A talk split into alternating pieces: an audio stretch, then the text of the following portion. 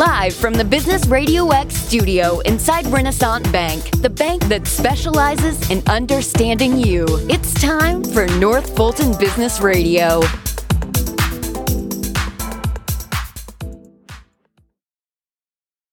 And hello again, everyone. Welcome to another edition of North Fulton Business Radio. I'm John Ray, and we are broadcasting as usual, folks, from inside Renaissance Bank in beautiful Alpharetta. And if you are looking for a bank that's big enough to handle pretty much any need you can throw at them, but they're small enough to deliver their services in a personal way, I think Renaissance has that magic combination. At least that's what I experience from my own work with them and the clients I work with. So if that's what you're looking for, go to renaissancebank.com and find one of their local offices and give them a call. I think you'll be glad you did. And guess what? When you call them, they actually answer their own phone. Imagine that antiquated piece of courtesy.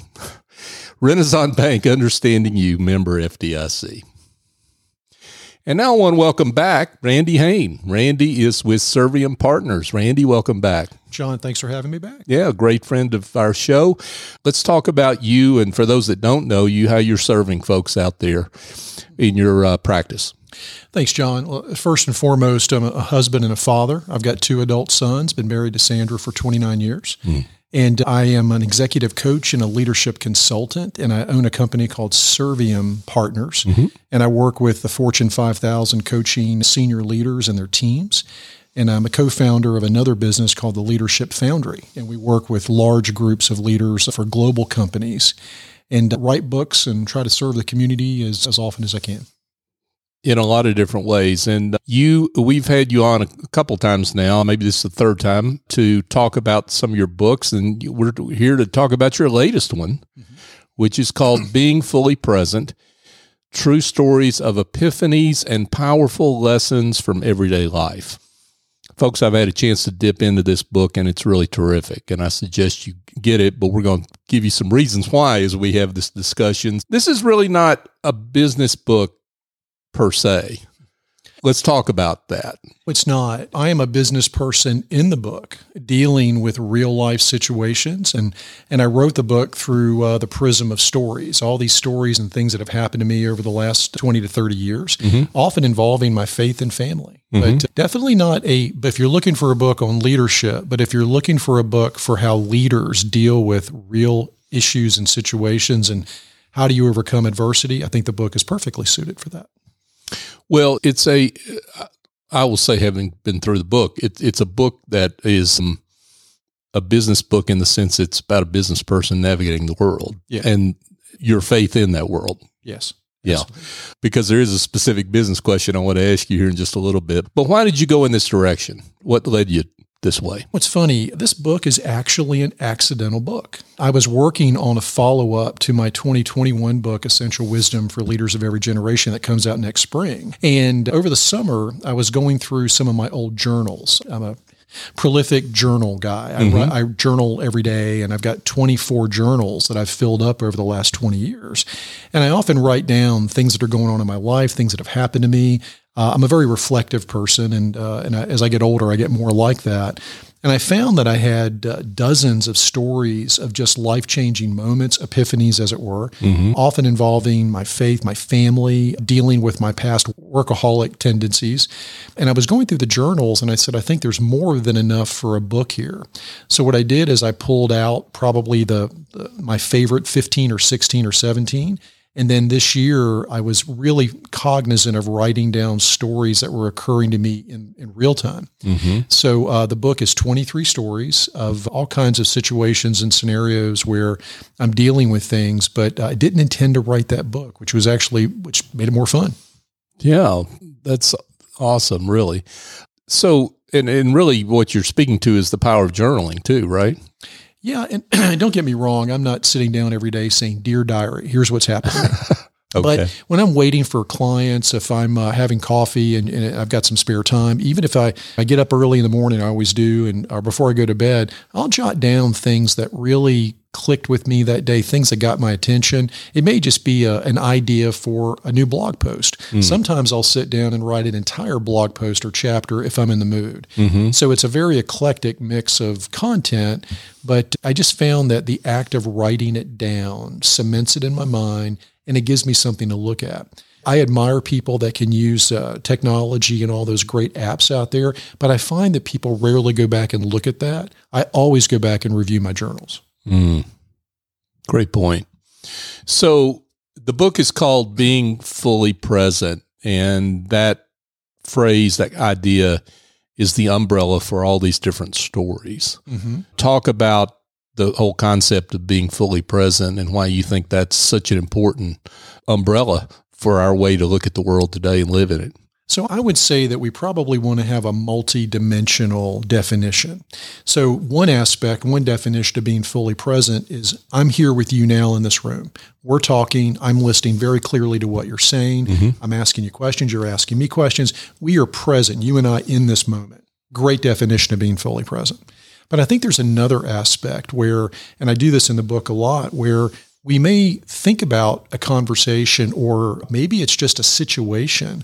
I, I write about memories. I write about things that I remember from years ago. Mm-hmm. And sometimes I go back to those memories and I try to mine for gold. Mm. I'm looking for the nuggets of wisdom, the things, because you, you may say something to me today that doesn't click with me for two months. And I mm. may see John said this and it really clicked. Mm-hmm. And I may explore that. I may try to, I may even write about it. Mm. So for me, it's in the moment with people. Sometimes it's going back to memory. Sometimes I, uh, there's actually a fun chapter in the book where I have an encounter with my future self.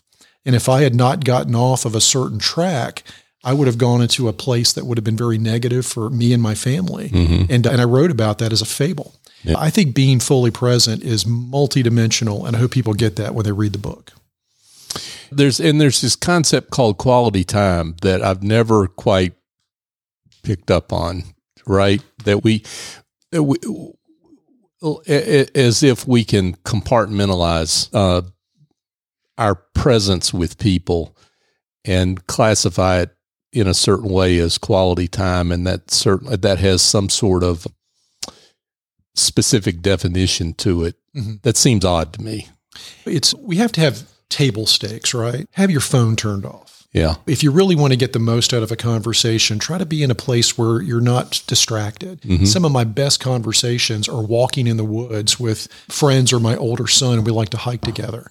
So try to be in a place where there is relative quiet. Definitely have your phone turned off. Don't be distracted. Don't be thinking also, this is important, about not what you want to say next, but actually absorbing what you hear. Mm-hmm. Take a minute to reflect on it mm. and then comment. I think another great way to demonstrate, but also to, to really practice being fully present, is to take notes with people.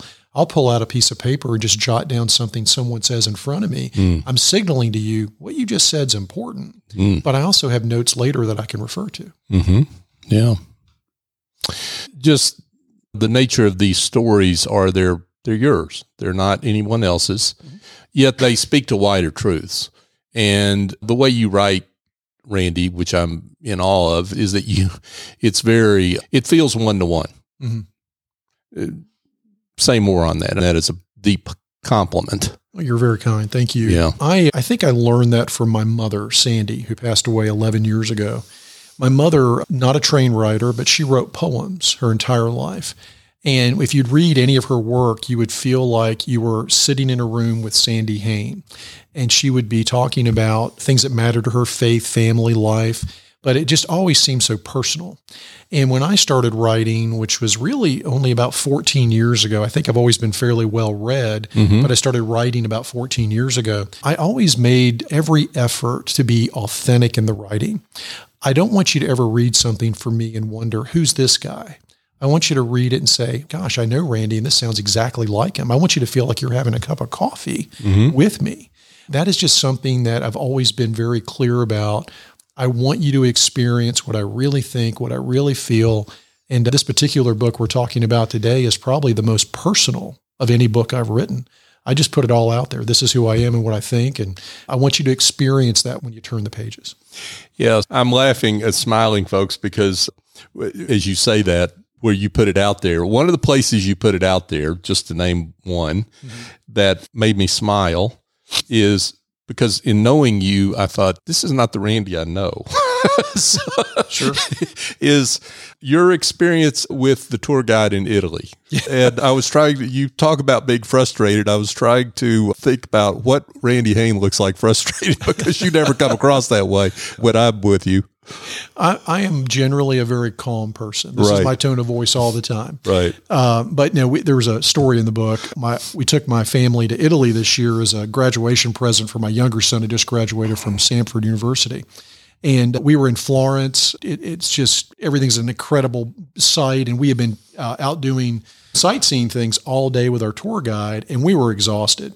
Now, as I get older, I do get a little frustrated when I get tired. Mm-hmm. And I was tired at the end of the day. And, mm-hmm. and the story is just about really, it was a God wink moment, but also a lesson in patience mm. because we were ready to give up and I was, we were all done. But something else happened in the chapter, and our tour guide was able to pull a rabbit out of a hat. And it turned out to be an amazing experience. I'll let you read it to, to learn more, but yeah, I can get frustrated, but typically it just, my lips purse and I have a funny look in my eye. okay. That's the extent of it. Thanks for that warning. but one of the things I took away from that chapter, though, and we don't have to ruin it for everyone, but because I want you to read it, folks, but is that there was a power of relationship out of that story, that a relationship that you had set up, that you had created and deepened along the way, that really bailed out a difficult moment. So, just to give you uh, some insight into that, we were in Florence, Italy, uh, one of the most beautiful cities in the world. And one of the things you have to see if you go to Florence, is the Duomo, mm-hmm. and it's it's actually the church of Santa Maria del Fiore. And the Duomo is this beautiful building. It's a Gothic uh, masterpiece. It's an incredible building. And if you go to Florence, you have to go inside this church. So all day, well, we've been there for three days, and on this day we were there. We were eager to get inside the Duomo at the end of the day. Our tour itinerary said we were going. And at the end of the day, we were with our tour guide, Patricia. And we'd gotten to know her during the day. She was a lovely lady. We were just talking. She was fun. She was a college professor, very learned. New, she was a native Florentine. So at the end of the day, we were in the museum that's attached to the Duomo, seeing some wonderful works of art, seeing some amazing things. And it's getting closer and closer to the end of the day when the tours ended for the Duomo. And we had a private tour. We knew we could get in, but it was getting late. Mm-hmm. So I finally asked Patricia, when are we going to the Duomo? And she said, that's not part of your tour. And that's probably mm. when the pursed lips and the glare right. came out. And, and she said, let me call the, the, the company. So she yeah. called the tour company and they spoke heatedly in Italian for a few minutes. And she hung up the phone and looked at me and my wife and my sons. And she said, okay, here's what we're going to do. Mm. You're Catholic. I'm Catholic. And I happen to know there's a very special Mass today in the Duomo that very few people will know about. Only locals know about it. We're celebrating the feast day of some of the famous bishops that in the city. Mm-hmm. And if we go right now, we can make it. Let's go to Mass. So we were excited. We ran across the square and we got in to inside the Duomo. There were 30 people total in the wow. whole place at a side altar and we had a chance to experience mass in this beautiful church. And then she said, You're free to walk around and take pictures, do what you want. But this wonderful lady, this thoughtful lady that we'd gotten to know, to your point, mm-hmm. I built a relationship with, yep. had the foresight to see here's something we could do that's very special that they the family would not know about. So we had a chance to experience the Duomo, practice our faith inside the this beautiful church, and it was just one of those amazing moments. But it was a great lesson in the virtue of patience. Yeah, for sure. And my takeaway from the story, part of my takeaway from that story was she probably didn't do what the other person, the person on the other end of the line told her to do, right? No, she did not. She did She not. disobeyed orders probably, right? Yeah.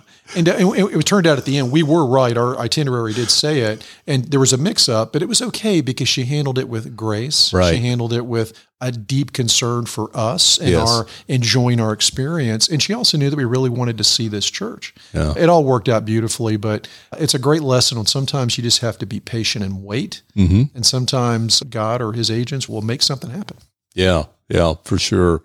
Now, you one of your chapters is called The Hectic Pace of Life. And it's really about do I surrender to to that hectic pace of life, or do I create space?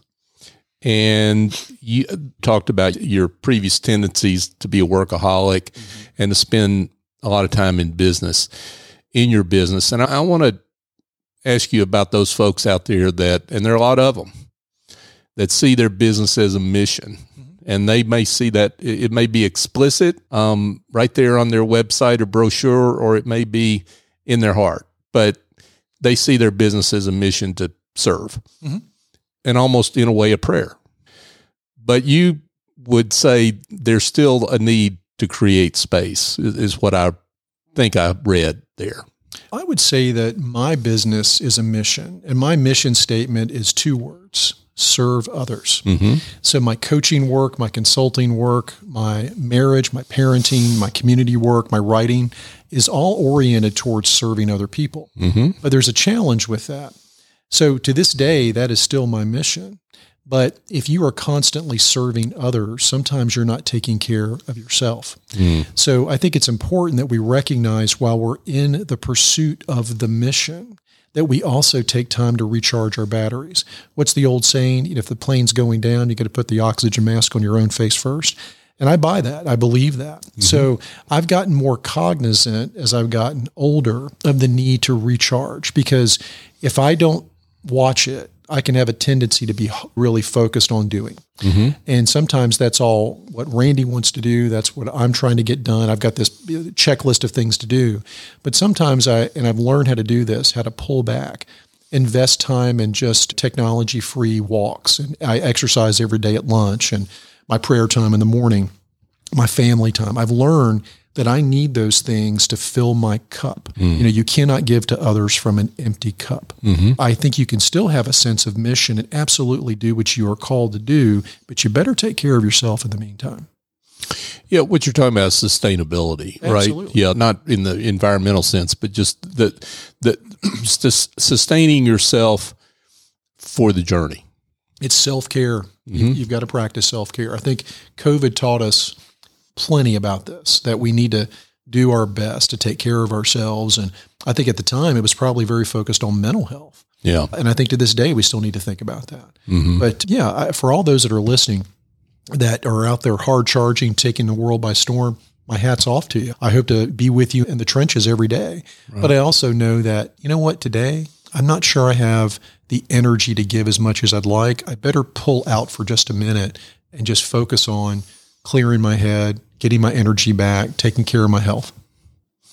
And you talk about this, Randy, from, and I point this chapter out specifically because a big part of the book is you talking about your own journey as a workaholic mm-hmm. and that you, your own struggles with that, what that led to.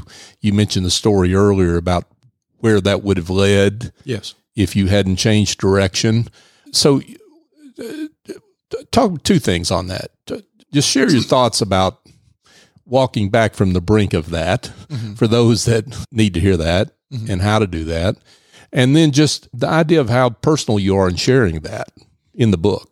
You know, I'm not sure when I first um, heard this or saw it as a meme on the internet, but there's a, I want you to picture a gravestone that says, he had a great career. And think about that for a second and ask yourself, do you really want your life to be, he had a great career? And I can tell you that um, when I got that message years ago, it's really served as a bit of a beacon for me to recognize that I don't want my life and my tombstone to read, he had a great career. I want it to be that he was a good husband, a good father, served his community, was a good friend, maybe made a difference in the world. Mm-hmm. But if all I've done at the end of my life is I've put money in the bank and I had great titles and that's it, I failed. So when I got that message, it always served as a course correction for me. And I strayed off that path many times where my work would consume me and I'd get really focused on doing. Maybe the Lord has given me the ability to produce more than others. And I certainly tried to produce as much as I could. Mm-hmm. But I also recognized, and, and the book talks a lot about that journey,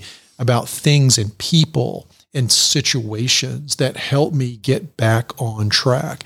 I'm not here today to tell you that I've completely figured it out, but I'm a lot better off than I was five years ago, 10 years ago, and 20 years ago. Right. And this fable you're referring to, I was a senior executive of a global restaurant company in my early 30s and had a great job. But I traveled nonstop and, and worked constantly. And I simply wrote a fable about what would have happened if I'd stayed there 10 more years. What would have happened to me, my wife, and my family and and how I pulled back from the precipice and went a different direction. Mm-hmm. I think there are a lot of workaholics out there. I think you can never shed it. I still think I am one. But I know how to get myself back on track. I've got trusted people, my wife being at the front of the list there, who's great at helping me pull back from that. I pray about this constantly. Mm-hmm. I'm constantly focused on building things into my calendar that help me not go into the unhealthy place where workaholics go. Yeah, the book does deal a lot with that topic, but I think the reader will find so many examples that probably will resonate with them in their lives. At least that's my hope. Yeah, I think it does. So I think it will. That's why I wanted to have you on to talk about it. So thank you. Folks, we're here with Randy Hain. Randy is the author of Being Fully Present uh, and the subtitle, uh, which I love, is True Stories of Epiphanies and Powerful Lessons from Everyday Life. How do you know when you have the right balance? I think I've come to believe that balance is a myth. I'm not sure we can ever get to pure 50 50 balance. But I do think we can do a couple of things. I think we can focus on an integrated life where your priorities are straight and you've got, I will tell you in my own life, I can only speak for myself.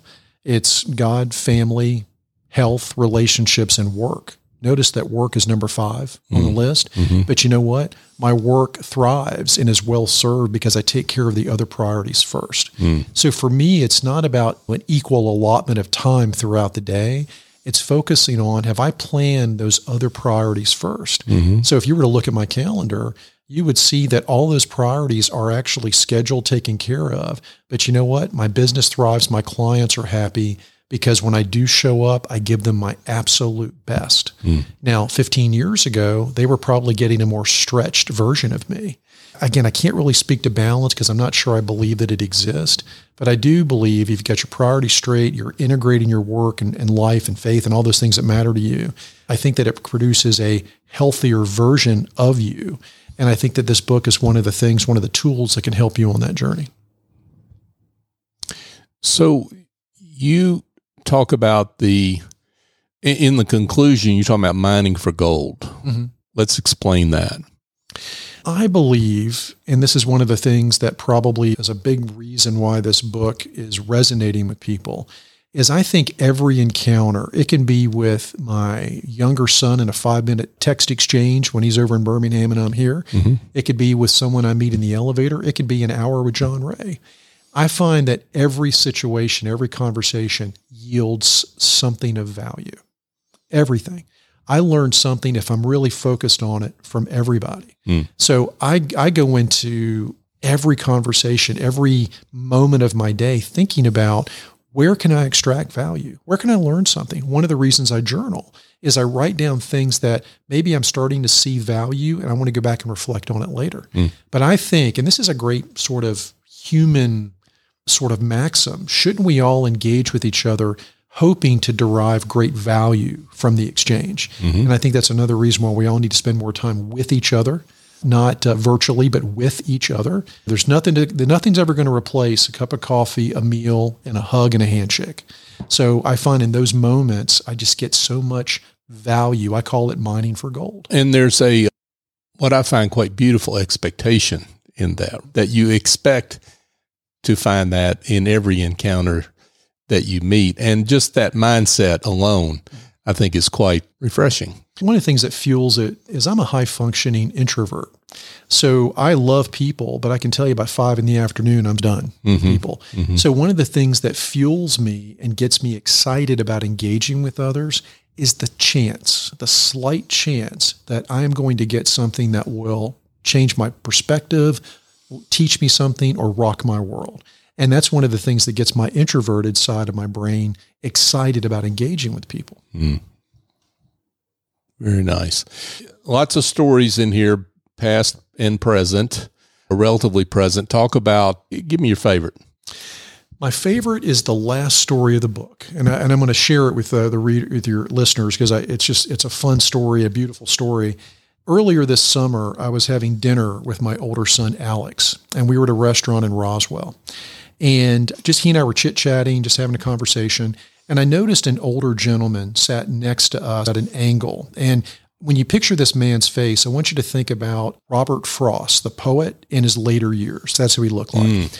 So he sits down and he's by himself. And I'm talking to Alex, and out of the corner of my eye, I noticed that his food arrived along with a glass of wine. And I'm talking to Alex, and then again, out of the corner of my eye, I noticed that he raised his glass with a trembling hand and he set a toast, a silent toast, to the empty seat in front of him. And it just, it was really one of those moments. I was the only one in the restaurant that probably noticed it, but mm-hmm. it really hit me. So I'm just thinking about it, and, I, and I'm trying to you know be attentive to Alex, and I'm trying to think about what I just saw. And our server came over, and I don't know what possessed me to do it, but I said, "Can you tell me anything about this gentleman sitting across from us? I'm just curious. Do you know him?" And she had a wealth of insight. She said he and his wife used to come here for many years. And I heard, but I'm not sure that she passed away. He mm. just started coming back to the restaurant mm. about three weeks ago. And I didn't expect to get that insight, but I just was sitting there thinking about what it must have been like for him to lose probably his spouse of, of many years, how sad it was for him, and how touching it was to see him honor his wife who had passed away. Yeah. So the check came, and I also asked for his check anonymously. And I just said, I wrote a little note on it, and I said, from one of your Roswell neighbors, I just wanted to extend an act of kindness, and I hope you have a great evening and enjoy your meal. And I didn't do that to make myself feel better. I wanted just to let this man know in some small way. He'll never see me again. I'll never see him again, probably but I wanted him to know how much he impacted me. Mm. I wanted him to feel a little less lonely mm-hmm. on a, on an evening, and and I just wanted to do something for him. And on the way out and driving home, I was just thinking about that loss, human loss, is a part of the human experience. Our journey inevitably leads to that outcome, and I wonder how many people that we need to probably raise a silent toast to over dinner tonight. Mm. I like this gentleman who touched me so much. So the the uh, chapter of the title the chapter uh, is titled "A Silent Toast to an Empty Seat," and it's a quick read, but it's probably one of the most powerful stories in the book. Yes, it's it, and certainly powerful in the telling. Yeah, that the and and what you did was, and which is a lesson for all of us, is just create a little space for people to breathe. Mm-hmm. Right, that we that and it wasn't about you because this person will never know what you did, right? But you created a little space for someone to breathe, and that has ramifications down the road that you can never know, but that are powerful nonetheless. And I can tell you that is a chapter that people have really resonated with because every person, everybody's experienced loss. Right. But just this idea of tonight, tomorrow night, Thanksgiving's a great time to do it. Yep. Raise your toast uh, and salute someone that's not with us anymore. Mm-hmm. I'll raise one tonight for my mother, Sandy, mm-hmm. who passed away. Mm. Great words from Randy Hain. Randy is the author of Being Fully Present True Stories of Epiphanies and Powerful Lessons from Everyday life. Randy, where can folks find the book? The book is readily available on Amazon, paperback, hardcover, ebook, and there'll be an audible version early next year. You've got such a great voice. That would be a great version to get. and it's and the format works for it too because it you don't have to have a very long drive in the car to tackle a chapter. So it's a, it, some people, I don't know what they think of it, but my voice is always like, this is my calm voice. It's how I always talk. Unless I'm frustrated trying to get into Duomo. That's right. That's right. If you see Randy at in Florence at five o'clock, run, right? I love it. Randy Hain, thanks so much for coming in and, and talking to us about the book. We appreciate you and the great work you do. John, thank you as always. I'm grateful. Thank you. Hey, folks, just a quick reminder if you've got some frustrations over your back office, I've got a, a, a, group of angels that will fly in and get that work done, and they will fly out and give you joy back in your life as a small business owner. Those angels come from Office Angels, and they have a whole team tackle administrative tasks, bookkeeping, marketing, presentations, quite a list of uh, capabilities that they have. I use them for in my business and I couldn't work without them.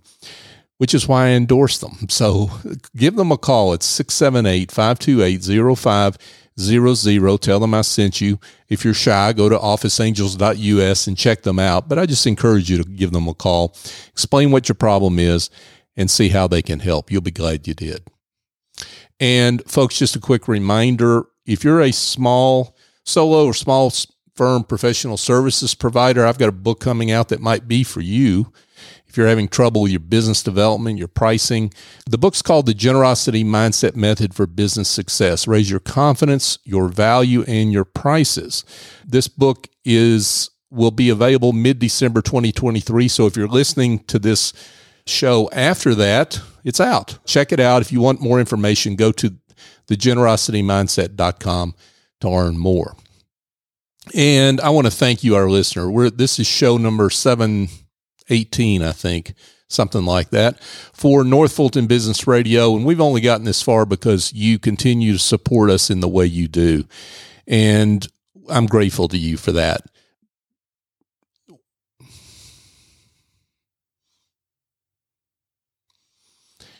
You one of the things that you do always is you share the show. And i've heard this from listeners and thank you for that.